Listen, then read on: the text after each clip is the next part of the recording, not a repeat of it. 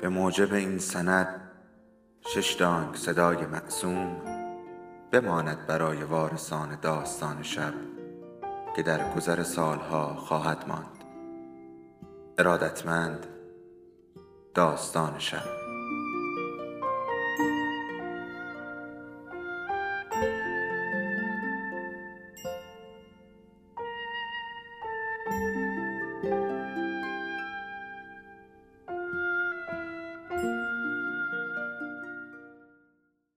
یکی بود یکی نبود.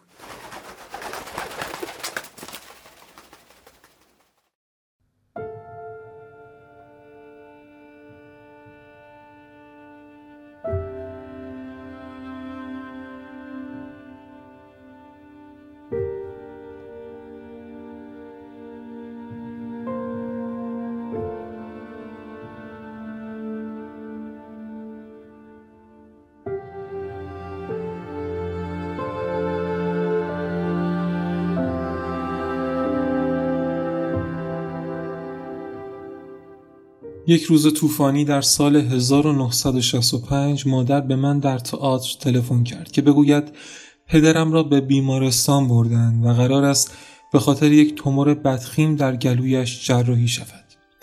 از من خواست به دیدن او بروم. به او گفتم نه وقت و نه تمایل چنین کاری را دارم. که پدر و من چیزی نداریم به یکدیگر بگوییم. که او آدمی است که من نسبت به او بی تفاوت هستم و با دیدن او در جایی که می توانست بستر مرگش باشد احتمالا فقط او را می ترسانم و براشفته می کنم. مادر خشمگین شد اصرار کرد. براشفته شدم و نپذیرفتم که از جهت عاطفی با تهدید باج بدهم. این تهدید همیشگی نمی توانی به خاطر من این کار را بکنی. مادر از کوره در رفت و شروع به گریه کرد. یادآوری کردم که اشکها هرگز بر من هیچ تأثیری نداشتند و گوشی را محکم سر جایش گذاشتم. غروب همان روز در تئاتر مشغول کار بودم. به پشت صحنه رفتم و با بازیگران حرف زدم. به زور از میان تعدادی از تماشاگران رد شدم که به خاطر یک طوفان شدید دیر رسیده بودند. سر جایم نشستم و مشغول کار تدارک بازجویی پیتر وایس شدم. تلفن زنگ زد و دختری که پشت دستگاه بود اعلام کرد خانم برگمان اینجاست و می‌خواهد با مدیر تئاتر صحبت کند. از آنجا که چندین خانم برگمان را می‌شد تصور کرد با عصبانیت پرسیدم کدام خانم برگمان لعنتی دختر تلفنشی با اندکی نگرانی پاسخ داد که او مادر مدیر تئاتر است و می‌خواهد با پسر خود صحبت کنند فوری به دنبال مادرم رفتم که در میان طوفان برف به تئاتر آمده بود و هنوز به خاطر این تقلا قلب ناراحت و عصبانیش به سنگینی نفس می‌کشید.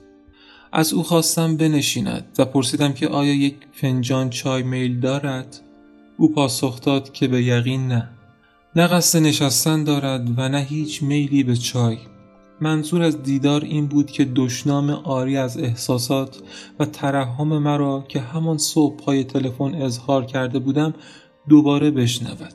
می‌خواست ببیند وقتی من والدینم را نفی می‌کنم و با آنها توهین می‌کنم چه شکلی می‌شوم. برف که دور آن موجود کوچک پوشیده در خز آب می‌شد لکه های تیره روی فرش انداخته بود. خیلی رنگ پریده بود. چشمانش از خشم تیره و بینیش قرمز شده بود. سعی کردم او را در آغوش بگیرم و ببوسم اما او مرا پس زد و یک سیلی به صورتم نواخت. من خندیدم و مادر به گریه افتاد. با مهارتی قابل توجه در یک صندلی که کنار میز بود فرو رفت و صورتش را در دست راستش پنهان کرد. و در همان حال با دست دیگر به جستجوی یک دستمال در کیفش پرداخت. من در کنار او نشستم و به او اطمینان دادم که البته به دیدن پدر خواهم رفت. که از آنچه گفته بودم متاسفم و با همه وجودم از او تقاضای بخشش دارم. او بازوانش را به دور من انداخت و گفت حتی یک دقیقه دیگر هم مزاحم من نمی شود. پس از آن چای خوردیم و تا ساعت دوی صبح به آسودگی صحبت کردیم. همه اینها در یک روز سهشنبه اتفاق افتاد. در یک شنبه بعد یک آشنای خانوادگی که در دوران بستری بودن پدر در بیمارستان با مادر زندگی می کرد تلفن کرد و از من خواست فوری بروم که مادر بیمار شده است. پزشک پروفسور نانا سوارتز به راه افتاده بود. فعلا حمله فروکش کرده بود. با عجله به خانه شماره هفت رفتم. پروفسور در را باز کرد و بیدرنگ به من گفت که مادر چند دقیقه پیش مرد. با کمال تعجب با صدای بلند و بدون تسلط بر خود بنای گریستن گذاشتم. این به سرعت سپری شد و پزشک پیر در حالی که دست مرا گرفته بود در سکوت ایستاد. وقتی آرام شدم به من گفت همه چیز خیلی به سرعت اتفاق افتاد. درد و تشنج هر کدام برای 20 دقیقه. سپس طولی نکشید که با مادر در آپارتمان خاموش تنها شدم.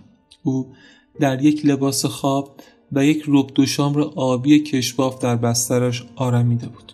سرش اندکی کج و لبهایش از هم باز بود. پرید رنگ بود. دور چشمهایش سایه افتاده بود. موهای هنوز سیاهش به آراستگی شانه شده بود. نه موهایش دیگر سیاه نبود. خاکستری تیره و در سالهای اخیر کوتاه شده بود. اما تصویر او در یاد من می‌گوید که موهایش سیاه بود. شاید با رگه های خاکستری دستهایش روی سینهش قرار گرفته بود. روی انگشت اشاره دست چپ او یک نوار زخم کوچک بود. اتاق ناگهان از نور درخشان آغاز بهار پر شد. ساعت شماتدار کوچک روی میز کنار تخت خواب با سماجت تیک تاک می کرد.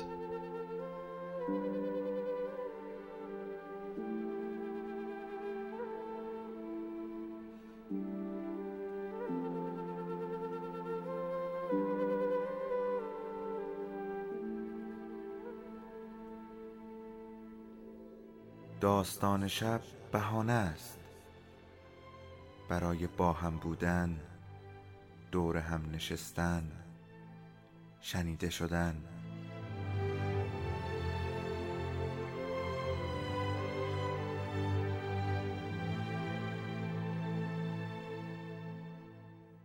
صدای افسانه ها رو میشنویم.